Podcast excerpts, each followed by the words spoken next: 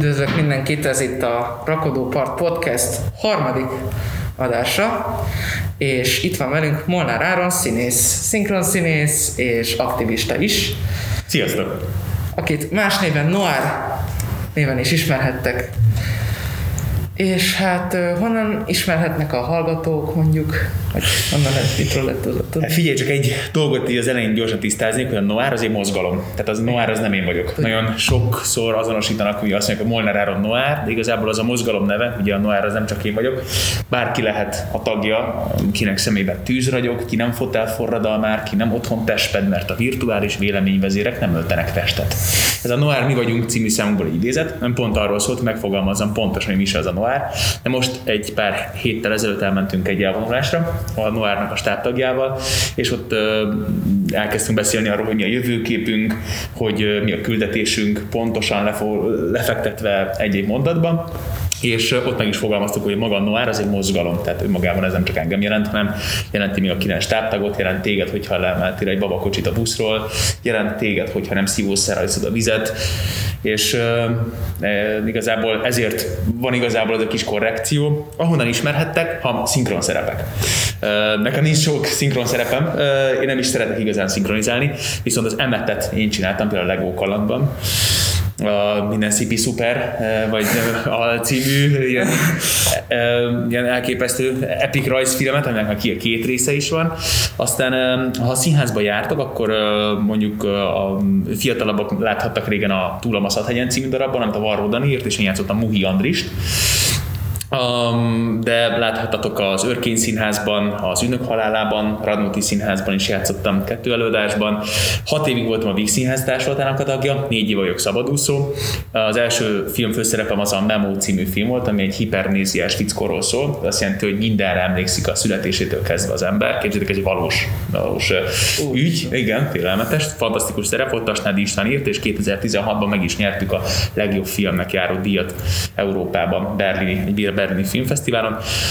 Volt egy másik filmünk a másik életben, nem sokára jön Szabó Győző életrajzi filmje, ami a herkás heroinista korszakáról szól, 9 év heroinista korszakáról, abban én játszom magát Szabó Győzőt, ez egy elég kemény és brutális film, ez 18-as karikával, úgyhogy nem tudom, hogy fogunk találkozni a moziban, de um, ahol még láthatatok az a mi kis falunk, ott négy, év, négy évadot töltöttem ott, én játszottam a Matyit, és most már ki is szálltam belőle, úgyhogy mert sokkal fontosabb nekem a, egyrészt a közügyekben való szerepvállalás, másrészt pedig olyan feltételeket támasztottak ott a, gyártó részről, ami megengedhetetlen szerintem ma Magyarországon 2020-ban. De ez egy másik beszélgetés története. milyen élményeid vannak az iskolából? Ez csak így tömören. Na de melyik iskolából? hát nem tudom, hány iskolába jártál, váltottál? Alapvetően például általános iskolát, vagy? Ö, tehát általános iskolát azt nem váltottam, én vajdasági gyerek vagyok. 87-ben születtem Újvidéken, Szerbia, akkor még Jugoszláviának hívták, és mikor átjöttünk ide Magyarországra, akkor éltünk pár helyen, de végül Veszprémben telepettünk le, és ott éltünk tíz évvel keresztül. És az általános iskola az a Christo Botev általános iskola volt, de első három évben egy humanisztikus iskola volt, hihetetlen, szuper jó fej, tanárokkal, két szuper osztályfőnökkel, és utána a harmadikban jött egy ilyen nagyon furcsa történés az osztályon belül, mert hogy ugye feljebb léptünk, felsősök lettünk, és aztán utána pedig volt egy osztályfőnök, képzétek el, aki nem nagyon szimpatizált az én szüleimmel, mert az én szüleim nem írtak alá egy bizonyos papírt azzal kapcsolatban, hogy támogatják ezt az osztályfőnököt, bizonyos feltételekhez kötötték ezt az aláírást, tehát hogy valamit biztosítson a tanárnő, és ezért a tanárnő egy ilyen bosszú hadjáratot indított igazából a szüleim ellen, és ezért a gyerekeknek a szülei, akik pedig ezt hallgatták, a gyerekek pedig ellenem. Az első onnantól ez a harmadiktól egészen a hetedik évig kiközösítettek. Tehát ez elég brutális időszak volt az életemben, igen. És ezért ugye, barátkoztam felsősökkel, jártam kosárlabdázni, ismerkedtem meg velük, és az volt a, a, az én stratégiám, hogy a felsősöknek, akik még két-három évvel idősebbek voltak nálam, minden nap szállítottam egy viccet. Egy hónapon keresztül. És ahogy elmeséltem nekik a viccet, ez, ez, egy, ez nekik mindig szórakoztató, idő után már várták a viccet, barátok lettünk egymással, jártunk ki kosarazni, és a kosárlabda után pedig igazából egy ilyen sokkal idősebb generációhoz csapódtam, és az ők lettek a barátaim. Aztán 8 úgy döntöttem, hogy bosszút fogok állni azokon az embereken, akik ezt csinálták velem, és aztán rájöttem, hogy sokkal okosabb dolog, hogyha nekem lesz egy elképzelésem a világban, hogy mifelé szeretnék menni a színészetért, mindent meg fog tenni azért, hogy az lehessek, mint hogy ilyen pitiáner módon bosszút álljak bárki, aki tönkretette az életemet. Igazából tök nagy tapasztalás volt. És hogyan indult például a Noir? Tehát, hogy mi volt a kezdő löket? Az mozdulat, a szikra, berobbant? Um, 2018-ban uh, alapítottam a Noárt de 2018. februárjában forgattuk le az Ébresztő című számot, és azt előzte meg egy nagyon komoly ráébredés arra, hogy én színészként beszélhetek jelen idejű problémákról, de mindig egy szerep tükrén keresztül. Mindig csak úgy tudok beszélni mondjuk akár a rasszizmusról, a klíma és ökológiai védelemről, vagy az egészségügyről, vagy a migráns szónak a pejoratív értelmezéséről, rossz értelmezéséről, hogyha egy szerepbe bújok bele. De ezek a szövegek, amelyek le vannak írva, ezek 100-200 évvel ezelőtt leírt mondatok. Nekem pedig meg kellett tanulnom azt, hogy ha én valóban szeretnék változtatni nagy ívben ezen a történeten, akkor e per egyben, tehát első szem első szemében kell megszólalnom nekem Molnár Áronként. Viszont ötvözve a művészettel, ami az én eszközöm.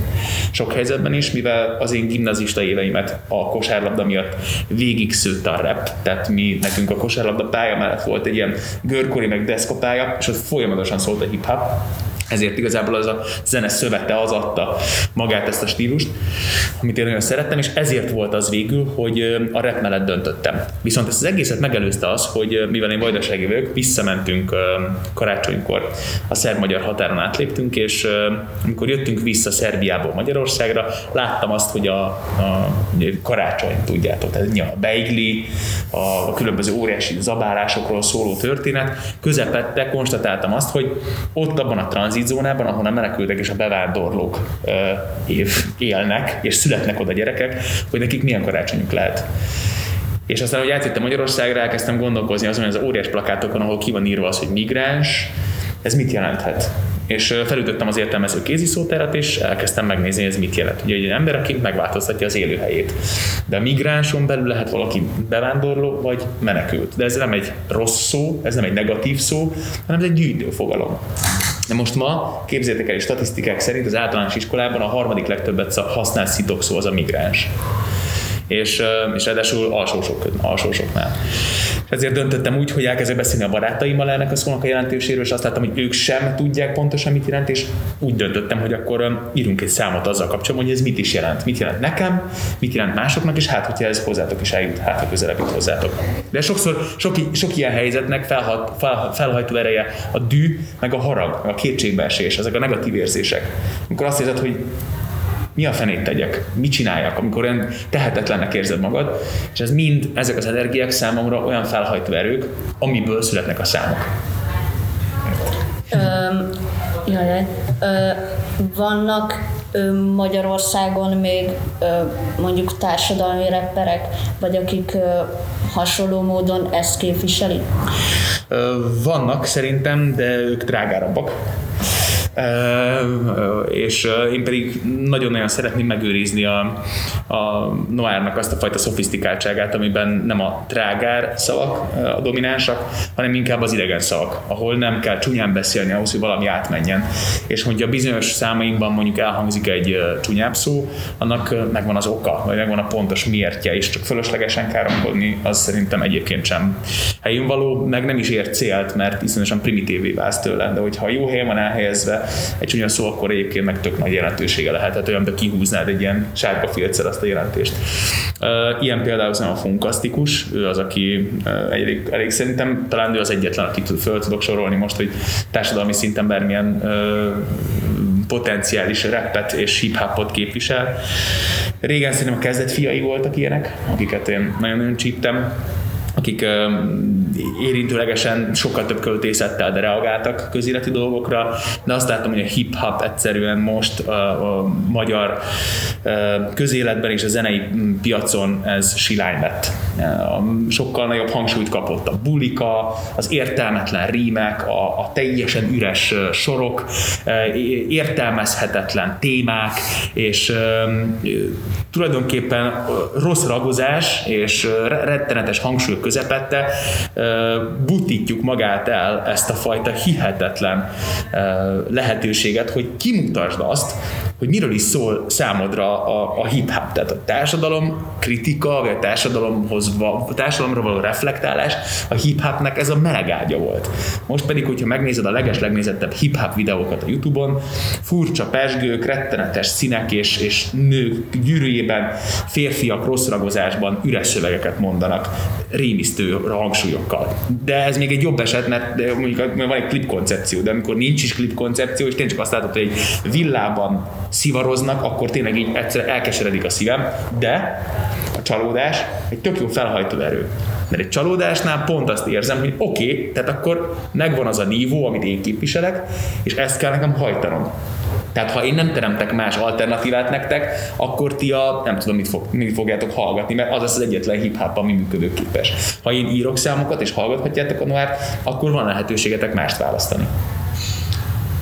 Van esetleg például példaképed, aki mondjuk külföldi szintről, aki hasonló témában van, mint te, és hasonló területen dolgozik, hasonló témákkal? Sosem voltak példaképeim. Voltak olyan emberek, akikre azt mondtam, hogy sokat jelent az, amit csinál, de sosem néztem föl valakire. Mindig rendszerint egyenrangúnak kezelek mindenkit. És ezt szeretném is megőrizni az életemben, és ez így volt kezdő koromban is, amikor én 22 éves voltam, és Kossuth dolgoztam együtt, és most ugyanígy van 32 évesen, és amikor veletek ülök le beszélgetni, mert a beszélgetésünk elején ugye ti kb. 15 percen keresztül ecseteltétek, hogy hogy kell egy podcastet megcsinálni. Ez azért van, mert itt sokkal többet tudtok, és hogyha én bizonyos dolgokról nem tudok valamit, akkor nem akarom azt állítani, hogy én azt tudom, hanem sokkal szívesebben kérdezek, és nektek erről tök jó információitok vannak. De például külföldön, aki szerintem izgalmas közügyeket képviselt, mondjuk a hip-hopban, az például Cypress Hill volt, Eminem, akkor én nagyon-nagyon csípem a Logicot, nem tudom, hogy mennyire ismeritek, szerintem ő azért elég jó, elég jókat írt, Joyner Lucas is szerintem, és de ott is azért, mert át, át, átszövi a, a pop, pop feeling, de azért ott is vannak szerintem erős dolgok, és a Wu-Tang Clan az nagyon mély nyomot hagyott bennem, de, de főleg Eminem volt az, aki, aki ilyen egészen döbbenetes volt, hogy, hogy milyen reppelési technikát használ, és mennyire szókimondó. Hát ugye a drágárságot ugye bejön a kép elég keményen, de ezért van az, hogy látjátok például, ez nem azt jelenti, hogy én Eminemet hallgatok, akkor én drágár rapper leszek. Ez egy eklatás, vagy egy tökéletes példája annak, hogy egy gyerekkönyvnél nem fel, hogyha mondjuk a másságról szól, vagy az elfogadásról szól, nem feltétlenül fog a te életedben őrületes változás történni, hanem lehet, hogy nyitottabb leszel. Eminem egy tökéletes példa erre. Eminem hip-hopja, rappelési stílusa, alapjai és szövegei nekem kinyitottak egy kaput, de nem a trágásság felé, hanem a rap felé. Igen, talán ők voltak. De még mondok pár, még Greta Thunberg, szerintem ő, ő komoly hatással van rám. Az, ez a, az elán és, és men, nagyon menő beleállás ebbe a történetbe, hogy nincs kompromisszum. David Attenborough ilyen, én szerintem ő egy, egy elképesztően komoly figura. 93 éves. 93 éves, igen, igen, igen be is jelentkezett az Instagramra, ahol kapásban egy millió követője, vagy most mennyi van, de hogy, de hogy három. ő, vagy 3 millió, tehát 3 4 igen. Tehát mondom, amikor bejelentkezett lett egy millió. De hogy ő szerintem pont az izgalmas benne, hogy valódi tartalomról szól az ő ö, ö, bloggerkedése, vagy az ő, ő influencerkedése, mert az influencer, influencer szó szerintem nem egy olyan szó, amitől félnünk kéne, hanem inkább használjuk magába a szóba öltött bizalmatlanságot arra, hogy bizalmat keltsünk a szóban. Tehát legyünk valódi influencerek, akik nem rúzsról, meg sminkekről, meg, meg egy kocsiról próbálnak neked, neked eladni, hanem beszéljünk arról, hogy mi a, mi a fenéért kell aláírni egy petíciót a klímavédelem szempontjából. Úgyhogy talán ők voltak, akik így külföldi szinten azt mondanám, hogy, hogy követem a munkájukat. De hát igen, így, így, így körülbelül ők, igen. Um, várj, a kövi kérdés, ezt majd rakjuk egy végére, Ákos, meg ezeket, amit a Benni mondott, bocsi. Uh, szóval akkor a rap és slam műfajában is reflektál a közügyekre? Vagy ez a műfaj alapvetően hogy, hogy indult? Maga a rapnek a története? Ö, igen, mondjuk, vagy hogy ez alapvetően szól-e erről? Igen, ahogy mondtam is az előbb, hogy maga a hip-hop az pont a közügyekre való reflektálásnak az egyik lehetősége. Arra, hogy kifejez a dühödet, a haragodat, a kétségbeesésedet, beszélj erről, indulatokkal akár. De az indulatban sok helyzetben nagyon fontos felismerni az, hogy nem azt kell figyelni, ahogy mondják a rapperek, hanem amit mondanak. És ez egyébként szerintem egy társalgásnál is így van. Most már egy kicsit túl, túl szofisztikált lett a, a beszélgetési stílus, és már én például nem tudom, ez a vajdasági vér miatt van, vagy az én vérmérsékletem, amit örököltem a szüleimtől, de hogy én amikor érvelek, akkor hangosabban beszélek, vagy felemelem a hangom. De látom azt, hogy sok emberben ez visszás, meg kontraproduktívá válik nem rosszat akarok ezzel, hanem, hanem nyomatékosat akarom az érveimet. Most ezt mondták, hogy ezt kezdjem tanulni, mert régóta, évekkel ezelőtt mondták, de, de rázod a fejed. Ezt hülyeségnek gondolom, az, az én édesapám is, illetve most, most eszembe jutott a Puzsé Robi, hmm.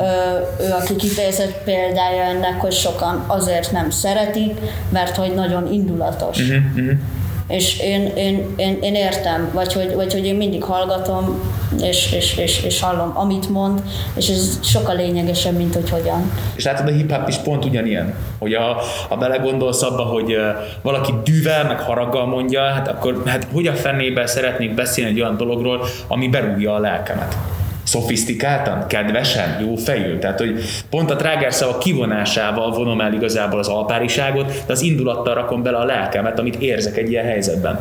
Az más, té- más tészta, hogy maga nálam a, a, egy hip-hop szemnek a felépítése, az úgy néz ki, hogy leülök szakértőkkel és érintettekkel, és három kérdést teszek fel nekik. Mi a probléma az adott ügyben, mi a megoldás, és mik az idegen szavak. Az, az idegen szavak váltják ki igazából a trágár szavakat. Mert hogy a szókincs bővítése az érveléshez meg alap.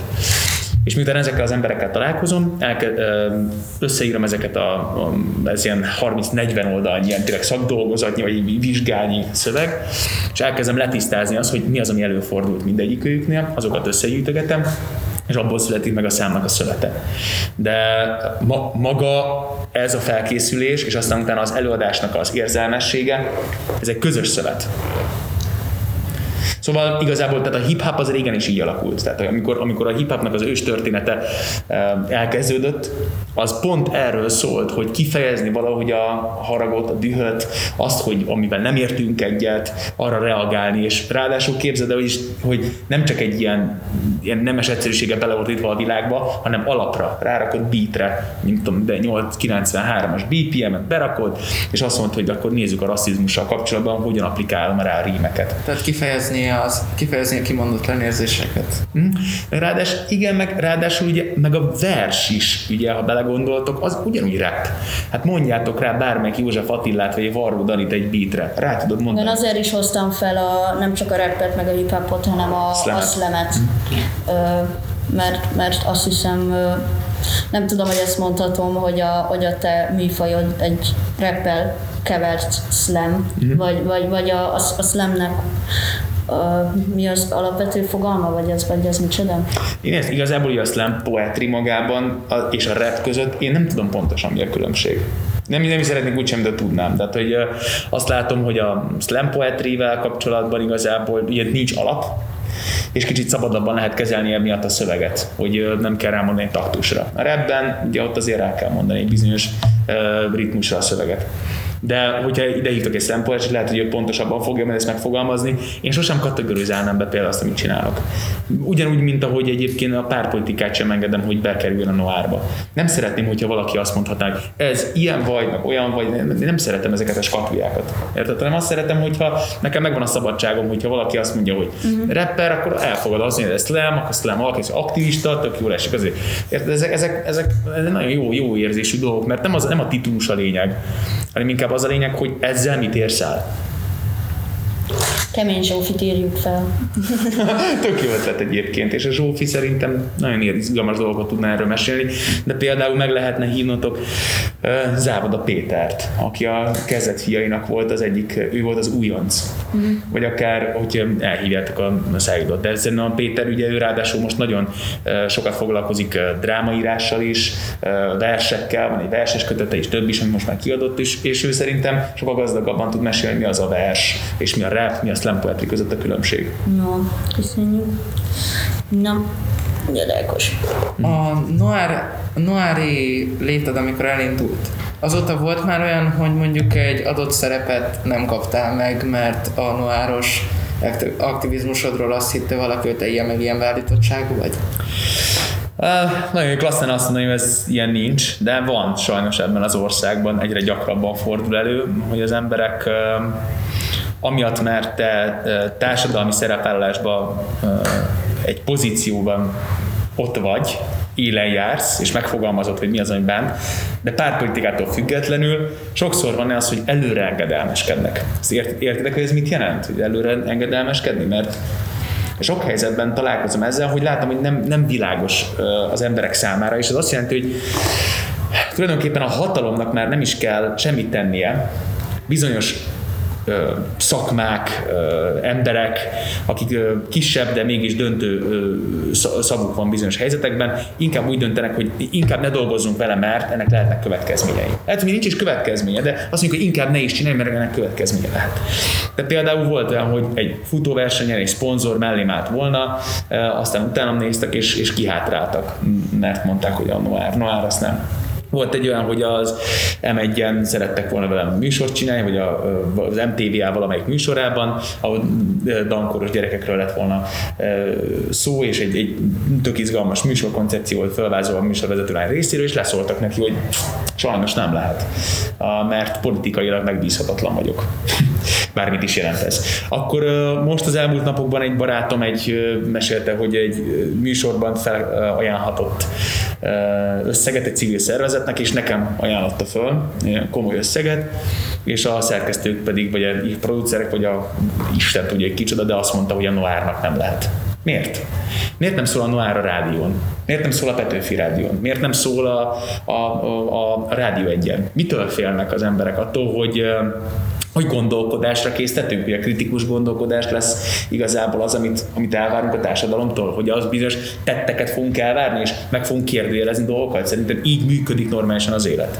És ahogy, hogyha van olyan szerep, amit azért nem kapok meg, mert a Noár csinálom, akkor azt a szerepet nem is szeretném megkapni. Soha milyen, és az hogy, az, hogy például el fogom játszani a győzőnek a szerepét, ugye nem sokára 2021-ben lesz a premierje a Toxikomának, és hogy ez számomra ez a teljesen evidens, hogy vagy színész, és vagy aktivista. És a két dolog tökéletesen megfér egymás mellett.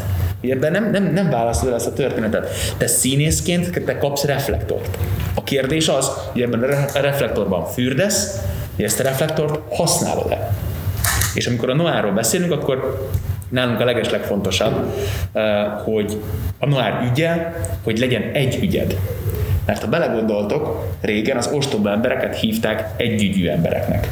Igaz? Egy ügye volt ez, egy ügyű. De ma már, ha belegondoltok, nagyon sok helyzetben találkozol olyannal, hogy az emberek ügyetlenek kiváltak. Egyetlen egy ügyük sincsen nem képviselnek semmit, nem állnak be semmi mellé, nem érdekli igazán semmit, tévé, telefon, a munka, alvás, de úgy nem állsz ki valamiért. És ezért fogalmaztuk meg azt, hogy a mi mottónk ez, hogy a Noár ügye, hogy legyen egy ügyed. Mi kínáltunk hat témát. Rasszizmus, oktatás, a migráció kérdésének a feldolgozása, a hajléktalan emberek helyzete, klíma és ökológiai védelem, gyermekbántalmazás. Ezek a témák, ezek adottak. Ezek a számok eszközök. De nézz utána a témának, dönts a téma mellett, hogy itt igaz érdekel, és aztán cselekedj olvass el cikkeket róla, nem sokkal lesz a weboldalunk, és akkor az a weboldalon lehet majd jobban és részletesebben tájékozódni a témákkal kapcsolatban. Utána nézd meg egy szervezetet, aki szívesen csatlakozná, és aztán akkor menj egy tüntetésre, írj egy petíciót, vagy szervez te magadnak egy akciót ide a suli elé, vagy bárhova, de hogy valamit tegyél azért, hogy valami változzon. Így néz ki a Noárnak a képlete. És így lesz egy ügyed. Tehát legalább legyen egyetlen egy ügyed, amiért kiállsz és mész tovább. Nektek van ügyetek egyébként? Van ilyen dolgotok? Mondjuk, hát a sulinak rengeteg fajta ügye van, és például én, én mondjuk a kiállnék valamiért, az a fake news, hogy, hogy annak annyi. Izgalmas téma. Ez nagyon jó. Mert hogy utálom, és gyűlölöm, és igen, tehát ez a kulturális elnyomás, ez engem a halára idegesít. Pont most beszélgettem egy újságíróval, és ő mesélte, hogy mi az az öt kérdés, amit fel kell tenni egy cikknek az elolvasásakor. Így ki mondta, mit mondott, mikor mondta, kinek mondta, és hol mondta. Ezt nem tudom, mikor, mikor mondtam, de hogy, de ugye ezeket, de lehet, hogy nem is öt, hanem lehet, hogy hat kérdés, de van egy, van egy, ezek a fix kérdések, amelyeket meg kell vizsgálni egy cikk megírásakor. Van ebben a hivatkozás, forrás, megjelölés, ott van az újságíró neve.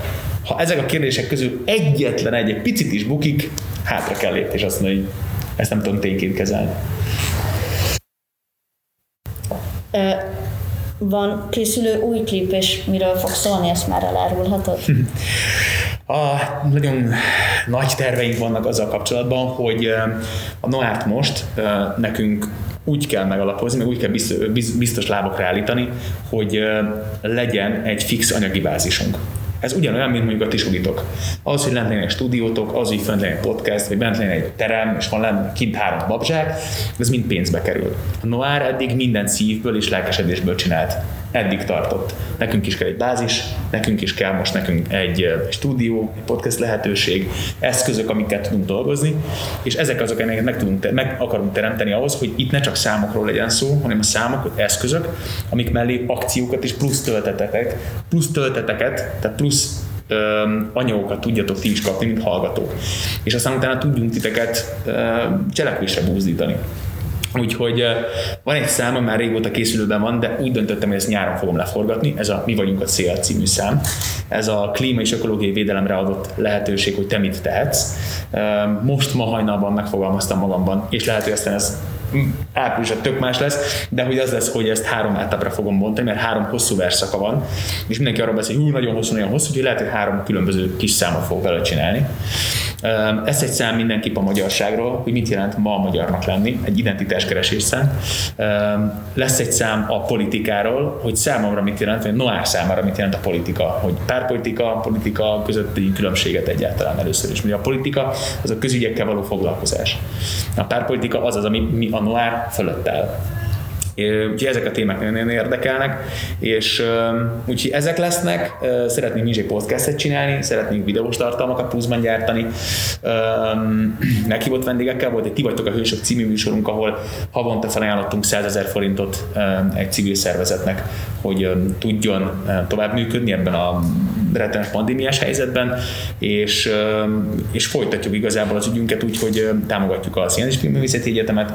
Van egy suli, amiben pedig most, mikor megy ez adás, ez pontosan tudjátok? Uh, hát minél hamarabb. Ja. Három-négy nap szerintem. Ja, oké. Okay. Maximum, nagyon-nagyon maximum. Akkor inkább csak úgy, úgy beszélek róla, hogy tehát most uh, a, október 15-én lesz egy Vezli János általános iskola a Mávtelepen, ahol nehezebb sorsú gyermekek tanulnak mondjuk, mondjuk így, és nekik lesz egy koncertjük, úgyhogy tökre bírnám, hogyha eljönnétek esetleg erre a koncertre, akár suli szinten is, én nagyon adnám. 15-én ez 4 órakor a Mávtelepi Vezli János iskolában. Na jó, adom. Hasonló volt a, még a Várkonyi csibészek. Ah, igen, igen, igen, igen, igen, igen, nagyon jók voltak. És ők most fognak jelnyelvelni, együtt lépünk fel a fogjunk összét, fogjuk együtt énekelni, úgyhogy szerintem ez tök izgalmas projekt lehet. És egyébként, hogyha esetleg lesz egy klip, akkor pedig tökre várom, hogy esetleg gyertek el, és nyomjuk el. Nagyon szívesen. Nagyon szívesen. Köszönjük szépen.